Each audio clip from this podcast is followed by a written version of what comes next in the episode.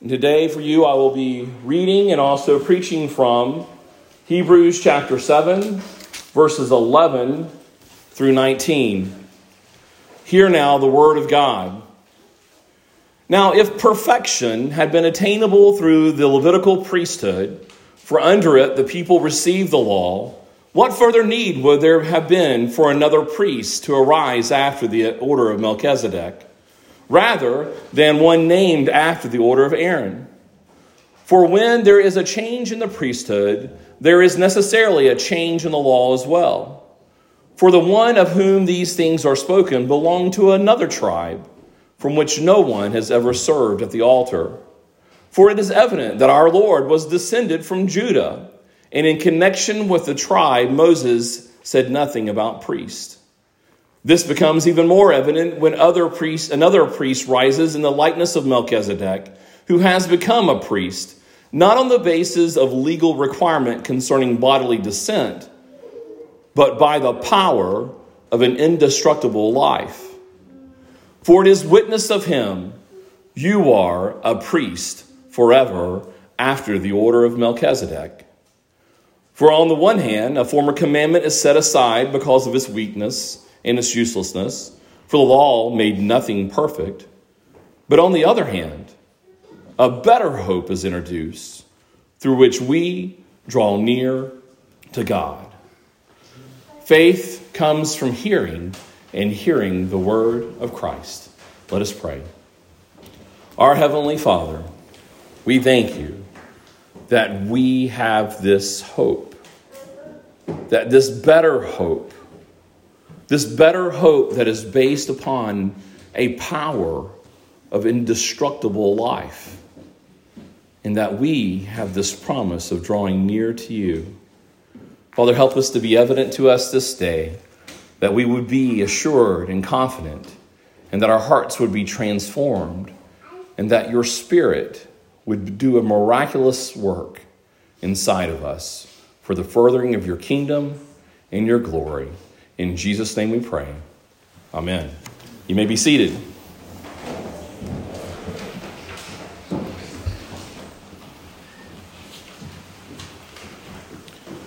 Just a quick recap again about where we are in Hebrews. There are a lot of things going on in Hebrews that can be distracting. And we are here in the middle of talking about Melchizedek. And I know that in the past couple of weeks, it's been a, a, distraction to me. I have been so captured by trying to find out more about this Melchizedek, and the scriptures give us very little. And so, whenever you get to that point, it's better to go back to what we do know and what we have heard and what we do understand. And as I've mentioned before in the past, there's an outline that kind of goes over and over again in the book of Hebrews that is based upon out of Hebrews chapter 4 of this striving to enter into God's rest, holding fast his confession and drawing near to Jesus, who is our forerunner.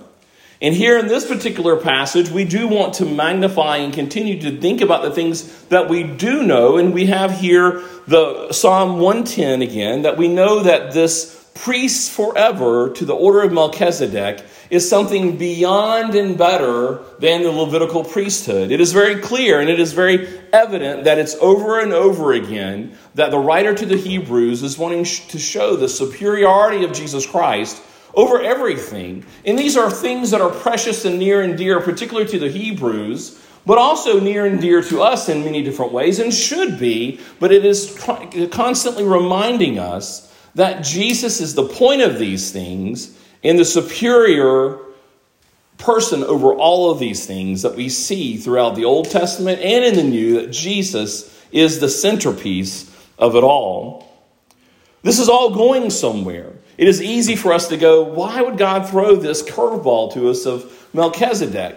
And it's not a matter of to get us confused, like, where did he come from? We knew from last week that he did not have a mother or a father, is what it said. And we have the debate of whether that is, a, we don't have a record of the mother and father, or did he really not have the mother and father? Was he a man or was he a Christophany? And there's all these things that we can get caught up with, but the focus is, is that it is a superior priesthood. That it is necessary that it is a superior priesthood because the priesthood that is given to the line of Aaron, the Levites, is by man, something that is indestructible and something that is temporal. What we have in Jesus Christ, what we have through his high priesthood, is something that is eternal. And the point and purpose of this constant reminder is not to get us confused or to get us distracted, but it is ultimately to give us hope and to give us confidence. And it's to give us hope and confidence, not in just hypothetical ministry or broad definitions, but in the particular day by day strife that we have in life to continue to further on in faithfulness to obeying Him and to furthering His kingdom. So, this is all going somewhere. And so, I pray that you would continue to press on because these particular words, I know when I've read them over and over again, it's hard for me to make them super interesting in a way that I think that people could quickly connect to. But I think that there are things here that if we hone in and focus on them, they're very exciting and very interesting to us. The very first verse here it says, Now if perfection had been attainable through the Levitical priesthood, let's stop there. What do we see here in this very first sentence? Perfection. Now, everyone who has come here today, I know you've come here to worship the Lord. I know that you are seeking to be faithful. I know that you want to be encouraged. You want to be lifted up. You want to be able to honor the Lord. You want to see his kingdom further. But then when you woke up this morning, did you dwell and think about, as one of your primary goals, that you're seeking perfection? Now, in many respects, we're looking for perfection in certain um, attributes, maybe. Maybe we want to look perfect, or maybe we want to do certain things perfect, or perform perfectly on things that are successful, or we want to maybe perfectly receive adoration and, and affirmation from other people. But to truly think about what that is here in this verse, perfection, it is teaching us just in that one verse alone that there is a goal of perfection, that there is a hope of perfection, that we are actually, as we are striving to enter his rest, we are looking forward to perfection. What does that mean? What does that look like? In light of everything that we're seeing here in the book of Hebrews about the superiority of Jesus Christ, what does our perfection have to do with it? We know that Jesus is perfect. But what about our own perfection?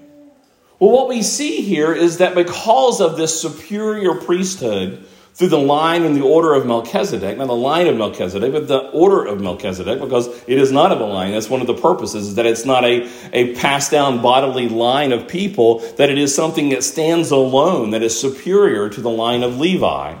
The order of Melchizedek. We see here that because of that superiority, we can have now and be strengthened through our suffering and likely even our persecutions, that as we hold on to this hope, that one of the things that will come is perfection. Jesus is a superhero. Now, when I think about superheroes, there's people that come into mind very quickly. We can often hear conversations. I know that I see this amongst boys more than I see amongst girls, and I even see it amongst adult men at work. I've had adult men come by and they like to talk about all kinds of different things. I've had adult men come by and say, just like I did when I was in elementary school, if you were a superhero, what superpower would you want to have? and you're like, oh, what is the best? You know, is it is it to be able to have the laser beam eyes, or is it to be able to to be to disappear. And I'm sure most of you, men and women, and boys and girls, have thought about that. What would be the superpower that you would pick if you got to be a superhero? What we see here is that Jesus is superior to all the superheroes. And I'm not talking about in the MC universe. We see here in the book of Hebrews all kinds of heroes of the faith. It's called a hall of faith as we get further along in, in Hebrews. There's all of these people that we're being reminded of, and we know very contextually that the writer to the Hebrews was wanting to encourage the Hebrews as they think about all of the heroes of the faith, that they would look to see that Jesus was superior, that he was the superhero of all the heroes, that all of the heroes were ultimately pointing to and serving this superhero who is Jesus Christ. And we see here in this passage as it's trying to explain to us that we cannot hold on to the Levitical priesthood. We cannot hold on even to Moses. We cannot even hold on to hope in the very law of God. Now, these kind of words are almost blasphemous if you think about it, in how they were, this particular audience held up the law. And in some sense, they should even make us uncomfortable when we see these particular words that the law, in its weakness and its uselessness, in some ways, that would tempt some of us to go, woohoo, that's useless to obey the law. I'm glad to get rid of that. But that's not what the point is. And it even gives us in parentheses the law, for the law made nothing perfect. It's not saying that the law is useless. We also see in God's word that it is very useful. It is a teacher, that it exposes to us both our weakness of character and the greatness of the God's perfect character. So it is very useful in teaching us, in guiding us, in drawing us. And we also know that God's word is powerful. But when it comes to making us perfect, the law in of itself has nothing that it can give. It is useless. It is not a superpower in of itself that if like I will be able to be victorious if I could just obey the law fully. And it would be true, but the reality is too late. You're already condemned to death from the very moment that Adam and Eve fell. We've inherited it. We have become sinful people. Mankind has been disabled from being able to have that superpower. We cannot have perfection through obedience to the law. We must rely on a super superhero, which is Jesus Christ. And that is the point of this particular passage when it comes to highlighting that the priesthood has to be something extraordinary beyond man. It has to be something beyond Levi, something that is destructible, because this particular line of priesthood was temporary. Now, to bring this down for us on a very basic level, we need to be encouraged to be thinking about the things that God has blessed that are good, that are not necessarily useless in of its for its own purpose, but that everything that we have, this building, this church, our families, our relationships as husband and wife, brothers and sisters in the flesh, or co-workers or employment, or our particular gifts, in of themselves, they are all useless to us and in many respects, most of those things, just like this building, and hopefully not today, I'm hearing those cracks and they're making me a little nervous there. that we get some new supports in there soon. Those are all destructible. My wife left. I didn't want her to leave when I said this point, but one of the things we talk about is how our marriage is temporary. There will be an end to our marriage as husband and wife. It is destructible in some sense because it is not an eternal relationship. My relationship to her as brother and her relationship to me as sister in Christ is eternal. And this is where we need to have our focus because here they're wanting to, they're being encouraged to move on from the very basics and the very foundational things to consider the things where God is wanting us to go because this is going somewhere for an eternal purpose. And when we see the things that happen day by day, like for instance, you know, I put these heaters in this morning. I came in early and I turned them on, and I go, oh, I don't know if I should leave them on. You know, they just put those power outlets in this past week. And what if something was wrong and the whole place burns down? How disappointing would that be, right? If we came back on our first day and it's just a smoldering pile of ash. Be like, wow, that was a lot of work for what, nothing? No. It was not for nothing. The building is indestructible, but our purposes in the kingdom are not. And these are the kind of the real things that the people, the Hebrews, were dealing with, is that they're striving to obey God and they're seeing things, and they're especially more so than us, they're seeing this transition from the old to the new covenant, and they're seeing things that are passed away that are now in Christ and they're trying to understand where to put their hope as they are actually suffering persecution and difficulty in following Jesus Christ. Now, we have our own persecutions and difficulties, but we often can very quickly lose hope when certain structures of our life and certain institutions or relationships that are temporal when they fade away or they are destroyed we begin to think, is there any hope for any of these things? So, what I want you to remember through these passages, three things here that through this power of industri- an indestructible life, that it is a real power, number one, that you see in verse 16. That it is not based upon bodily descent. It is not based upon the things that are temporal and fleshly. That the hope that we have is a real power. Number two, in verse 18, we are taught that we have a real hope. Because we have this power, we have a real hope. And it is not a hope that's based upon obedience to the commandments. We know and we are reminded continually by Satan that we will fail, that we are failures. And so our hope is easily to be dispersed and destroyed whenever we are basing it upon our own performance. But because of this order of Melchizedek and what Jesus did as the high priest for us, we have a real hope. And that real hope is embedded into the things that we deal with day by day. That if this building were to burn down, that I would still have a real hope that it had a purpose that was based upon the things that God had called. If we have people in our congregation or in our family that may pass away, even this day, our hope is not based upon that. Our hope is based upon the things that go beyond that. That if they are in Christ, that we have an eternal hope that we will be with them, worshiping the Lord forever. And then, thirdly, we have a real presence. That here we see that this point of perfection is not so that we can do a comparison run of how much more perfect we are to other people, or if we were like superheroes, like how strong I would be. If I was perfect, I'd be able to lift this thing, or be able to do this thing, or to accomplish this thing, or maybe I could make myself invisible. Those are not the plans of our perfection. Our plans of perfection that are accomplished because of this order of Melchizedek that Jesus Christ fulfills in his priesthood is so that we may be drawn near to God, to God.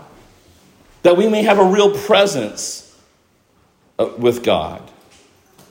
And I believe that both in the church and also in the world, these are three things that are desirable. That when we look at the world today, many of us feel powerless. We feel like that there's no matter how hard we try to do this or that, it's all in vain. And that happens to all of us, whether we believe or we, whether we do not believe. When we look at the world scene right now, we think, wow, there, you know, there, there's other people who have power, there's people who have control, and they're destroying our institutions, they're destroying the church, they're destroying the governments, they're destroying family life, they're destroying the definition of what it is to be a man or a woman, and we feel completely powerless to do anything about it. There is a hope that is greater in this because we have this hope because of what Jesus did by being the high priest, by going in the Holy of Holies, and standing before the Father in his goodness and his wrath on our behalf. We actually have a real power in holding on to Christ. And we should be able to express that to each other. We should hold on to it ourselves as we are being discouraged in the world, but we're also to encourage each other about that particular power, but we're to express that into the world. It's interesting that you brought up what was going on, did you say Japan or in China, where they're in Japan?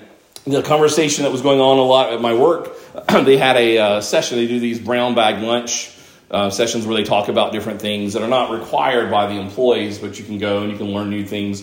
And they were talking about AI. And it was causing some people to be fairly disturbed. And you have, you know, computer programmers and, and developers and architects, program architects, they have already typed in some basic things to this chatbot thing of what they normally do. And they've had things kick out and spit out within seconds that are actually superior to their own work. And they're like, oh my goodness, we're out of a job. it's going to be gone. they can very quickly replicate the people who actually designed AI faster than anything that they would have ever imagined. And there was a lot of hopelessness that, oh my goodness, what are we going to do?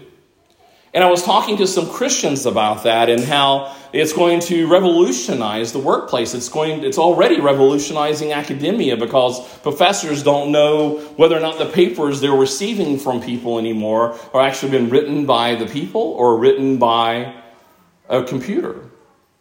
And I happened to listen to some pastors on a podcast talk about AI, and they were talking about how you can go in there and you can type, give me a three point sermon on 1 Corinthians 3, verses 5 through 6, and it will do one and be very articulate.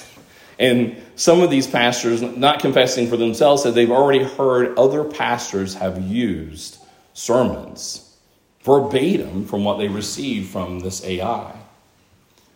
And so, as I'm having conversations and I'm also listening to this podcast, both things came to be conclusive that there is something more powerful than AI that is superior to this. That as this causes nervousness amongst people, none of this is apart from what God has called and what He has established by His Word.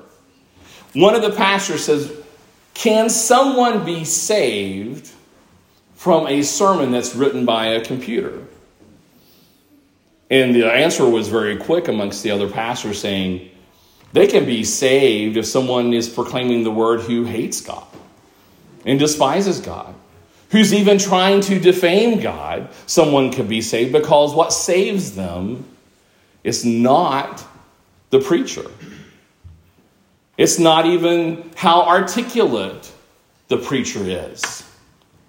It's not even whether or not they are always accurate in what they're preaching. And that gives me a lot of encouragement. So I'm, it's like, wow, so it's not up to me and it's not my accuracy. Now, I do have to be held accountable to the thing, but God is going to continue to do his work that even if I purposely was opposed to God, that God's power is going to supersede. What is it? What is the motivating, what is the center power that saves people when there's the proclamation of His Word. What is it? Holy Spirit. It's the Holy Spirit. This particular power and this particular hope and this particular presence that we have being articulated in this particular passage is ultimately pointing to the Holy Spirit. Now, I'm not going to go as far as to say that Melchizedek is the Holy Spirit. See, I mean, people have been focusing on this and debating this for a long time. They'll say, well, he was just a man, he was a regular king of Salem. No, he was a Christophany, he was Christ pre incarnate. And because when we begin to see what's going on in this particular passage and others, that what's actually empowering this to be based upon a power of an indestructible life we begin to start thinking wait a minute, this sounds a lot like the Holy Spirit. Who is it in Acts 10 38 that anoints Jesus Christ for ministry? It is the Holy Spirit. It is what gave him his priesthood and his kingship. And we know that Melchizedek is both the king of peace and the king of righteousness, and he is the high priest of the most high God. He is both king and priest, and that's one reason why a lot of people think it's a Christophany. But the center power of this, regardless of whether he was a man or whether he was a Christophany or whether it is the Holy Spirit, we know that the center power that is being articulated here in this particular verse, this power of indestructible life, is the power of the Holy Spirit. That even though we may be able to create by taking everything that God has already created, which is always funny. I mean, nobody's creating their own cells and creating their own matter to be able to try to make human beings. And whether they can get all the data of the world and put it into a computer and have a program that can output a very articulate sermon that could be superior to any of mine any day, that only thing that's going to empower a great hope that's not destructible is the power of the Holy Spirit. Those particular men that will be made by other men by borrowing God's creation will die. But the Spirit If God chooses to embody a, a spirit into a person, whether it's been through us taking again all the things that God has created, that spirit is made by God, just as the matter and the elements that created the flesh. But the spirit will live eternally, is indestructible. And our hope for an eternal life with hope is based upon the Holy Spirit. And so when we begin to understand that this power isn't based upon, because you know, if you look at Melchizedek as a man, you can go, well, wouldn't it be, wouldn't the hope die? Because if Melchizedek was just a man, wouldn't he have died also? Well, in that particular case, we know that we were hoping in something that is more powerful than even Melchizedek himself, that it is based upon the spirit that resided with Melchizedek to be both king and priest. If it is a Christophany, we know that we know that it is still the Holy Spirit that is embodied in Christ, and we see that everything in the gospel that empowered Christ's ministry had to do with the leading of the Holy Spirit. And if it is the Holy Spirit Himself, we can tell that our hope and our empowerment, just like we see in Acts chapter 2, is that we have the hope and the empowerment of the Holy Spirit for those who repent and believe and follow after Jesus Christ. It is ultimately the promise that has been given to us. We see it in the prophet Joel. We see it in Jesus Christ himself, who is constantly promising the outflow of the Holy Spirit. It is how his priesthood has been impacted upon us, and it is how his kingdom will continue to further through the Holy Spirit. We see this in Mark 1 7 through 11. It says, after me comes he who is mightier, mightier than I, the strap whose sandals I am not worthy to stoop, stoop down and untie. This is John the Baptist speaking. I have baptized you with water, but he will baptize you with the Holy Spirit. See, even John's baptism had a type of temporal nature to it in of itself for this cleansing, this representation of this washing from sin, but it is not empowered or even helpful if it is not a baptism ultimately in the Holy Spirit. It says, In those days, Jesus came from Nazareth of Galilee and was baptized by John in the Jordan. And when he came up out of the water, immediately he saw the heavens being torn open and the Spirit descending on him like a dove. And a voice came from heaven You are my beloved Son. With you I am well pleased. And we know that in that particular moment was the beginning of Christ's earthly ministry. That is his anointing of the Holy Spirit. He is being anointed for his work as the high priest and in preparation for his continuance as the King of Kings. In Acts chapter 1, we are being reminded there also that in the very beginning of that book, it says, in the first book, O Theophilus, I have dealt with all that Jesus began to do and teach until the day when he was taken up, after he had given commands through the Holy Spirit to the apostles whom he had chosen. He presented himself alive to them after his suffering by many proofs, appearing to them during the 40 days and speaking about the kingdom of God. And while staying with them, he ordered them not to depart Jerusalem, but to wait for the promise of the Father, which he said, You heard from me, for John baptized with water, but you will be baptized with the Holy Spirit not many days from now. And then further in Acts chapter 2, after he, again, he was, as um, Peter is preaching, it says, But this was what was uttered through the prophet Joel. And in the last days it shall be, God declares, I will pour out my spirit on all flesh. And your sons and your daughters shall prophesy, and your young men shall see visions, and your old men shall see shall dream dreams. Even on my male servants and female servants in those days I will pour out my spirit and they shall prophesy.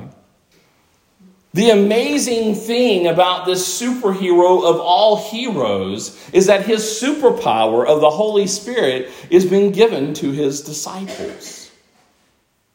When we think about what it is that is a superpower to have, here we have the power to be enlivened for eternally, for an indestructible life.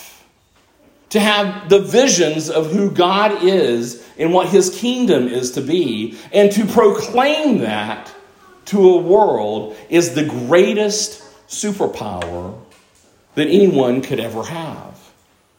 And it resides from the Holy Spirit. Being accomplished and provided for us because of the high priestly work of Jesus Christ. Because in Acts 2:24 it says that God raised him up, loosing the pangs of death, because it is not possible for him to be held by it. Because Jesus Christ priestly work and because of Jesus Christ and his resurrection empowered by the Holy Spirit it loosened not only the pangs and the pain and the shame, but the power of death for himself and for all who follow after him. What other superpower would we want other than an indestructible life? Is that a hope that you have? Is your focus and your hope now residing in that? And we get tested day by day by that. Whenever we have something that cracks and pops and seems it might fall through, we begin to go, oh, all hope is lost. And you feel powerless. And in those moments when you're experiencing loss, you often feel very far from God. But that is a deception. That is a deception that Satan puts before us to confuse us. And that is why this book of Hebrews was given to us is to awaken us to open our eyes to the hope that we have in Jesus Christ. That we would not be dull in hearing like we got in a couple weeks ago. And that we are able to graduate in understanding for the glory of God and for holding on to tight things, but so that we may have the hope of drawing near to God. They say that the number one concern in our world today is people feel lonely. I know I've talked about this before. You know, we are more people on the earth than we've ever been before. We have more and greater access to people than we've ever had before. And we feel lonely.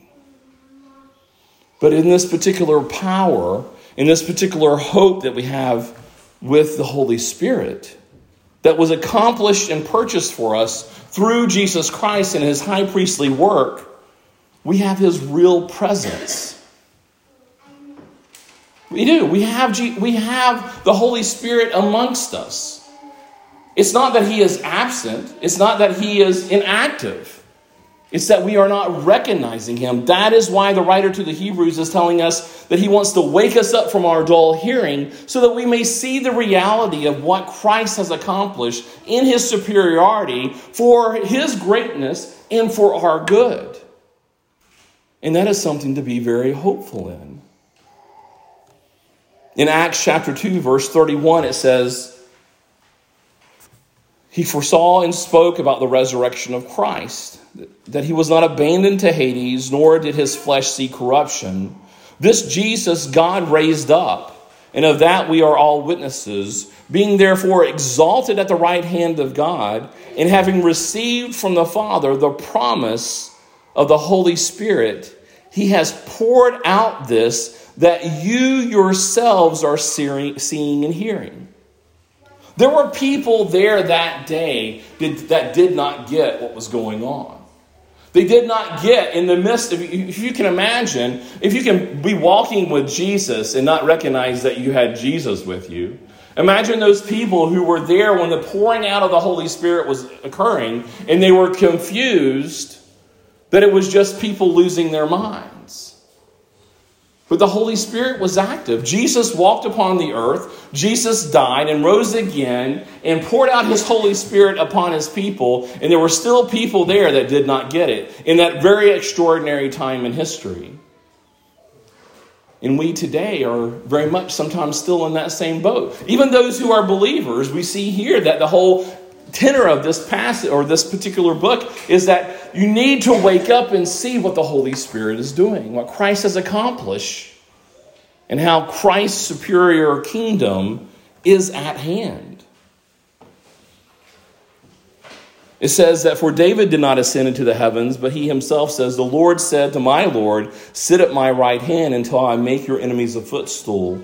Let all the house of Israel therefore know for certain that God has made him both Lord and Christ, this Jesus whom you crucified. The very sermon that was preached when this explosive thing happened was referencing the same passage that the writer of Hebrews is referencing, Psalm 110, which has given us this the dilemma of trying to understand how can Jesus, who is of the line of David, be the Lord of David? And how can this priest, who is not of the line of Levi, be superior to all the priesthood? And the answer to that is because of the power of the indestructible life of God that is empowered and moves through and by the Holy Spirit. So, what is the response of these particular realities? All of this could be just some heady stuff for us, but the purpose of this particular book is that we would bring this home and that we would be able to take this with us. And initially, the first response is the same response that they had there at Pentecost. In chapter 2, verse 37, it says, Now when they heard this, they were cut to the heart and said to Peter and the rest of the apostles, Brothers, what shall we do? And Peter said to them, Repent and be baptized, every one of you, in the name of Jesus Christ for the forgiveness of your sins, and you will receive the gift of the Holy Spirit. For the promise is for you and for your children and for all who are far off, everyone whom the Lord our God calls to himself. Our first response to this reality of what Jesus Christ has accomplished by being the superior high priest, the better high priest, the best high priest of the Most High God is to repent and to acknowledge that Jesus went before the Father in place of us, to repent of our sins, and to be baptized to be able to be marked. This recognition of understanding that this baptism is pointing to the very work of the Holy Spirit. That we are acknowledging the work of the Holy Spirit, and our hope is in the Holy Spirit to empower that promise for us and for our children, and for the ministry that furthers on, for the ministry of this church. That our hope must be through repentance and faith that this promise will spread out to others in this community that do not know him. That is why it is imperative for us, not only in our own furthering in this power that we first repent and believe, but we cannot be evangelical people unless we are people who live in continual repentance and faith and forgiveness, and to be a people constantly being assured of our own forgiveness when Satan causes us to have doubt. And the second response that we see here in the Pentecost is what we're here for today. In chapter 2, verse 42, it says, And they devoted themselves to the apostles' teaching and the fellowship. Now, listen to this, folks. We're talking about the most powerful superpower of all time. And we want to know how that's applied and how that we can see that manifested how we can have our hope strengthened, and how we can experience that presence of that power of the Holy Spirit. We see it here in the verses 42 through 47. It says, And they devoted themselves to the apostles' teaching and the fellowship, to the breaking of bread and the prayers. And all came upon every soul. And many wonders and signs were being done through the apostles. And all who believed were together and had all things in common. And they were selling their possessions and belongings and distributing proceeds to all as any had need. And day by day, attending the temple together, breaking bread in their homes, they received their food with glad and generous hearts, praising God and having favor with all the people. And the Lord added to their number day by day those who were being saved. Just as Maharus has mentioned earlier, and as I did earlier in our prayer time, that if we are seeking the Lord, if we are seeking a greater power to be empowered by God, if we are seeking a hope to be encouraged and strengthened by God, and if we are ex- desiring to be no longer lonely, but to be in the presence of God, we need to obey God and be before God, to open our eyes, to be devoted to his teaching, to be devoted in fellowship with each other, to be so much in devotion to each other that all things are in common to each other, that we are to break bread together and to dwell around his table together with generous and grateful hearts. And that is where we see in the power of the Pentecost. We see the power of the Holy Spirit being poured out through what we would typically say are the mundane things of obedience to God. But it is the empowering of those things. It's not being a student of the word by itself. It's not eating this table together, that there's some kind of magical thing inside of this bread or in this cup. But these are the avenues that God chooses to pour out that power, to pour out that hope, and to show forth His presence. When we come to this table, we are to be encouraged by that. We are to know that He has promised that He is with us, that He wants us to do this not just in remembrance of Him, but that He promises that by doing this, that we would be full of Him. And it is for those who believe. So again, be people of repentance and faith, and trust His promises of the Holy Spirit being poured out upon us.